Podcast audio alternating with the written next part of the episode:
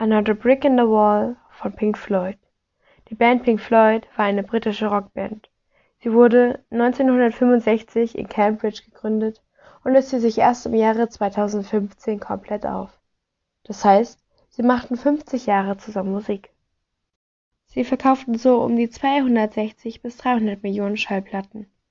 Ihre meistverkauften Alben waren The Dark Side of the Moon und The Wall.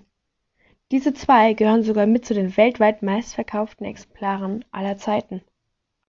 Das Lied The Dark Side of the Moon kam 1973 raus und das Lied The Wall sechs Jahre später, 1979.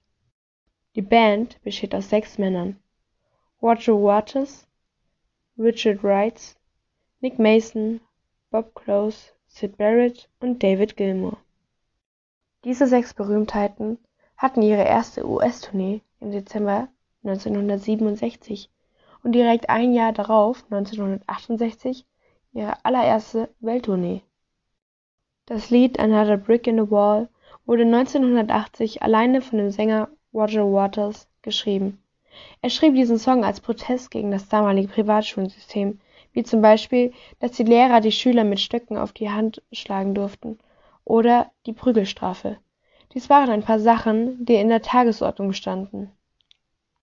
In dem Song Another Brick in the Wall hört man gewisse Instrumente wie zum Beispiel eine Gitarre, ein Schlagzeug, Bass und ein Keyboard.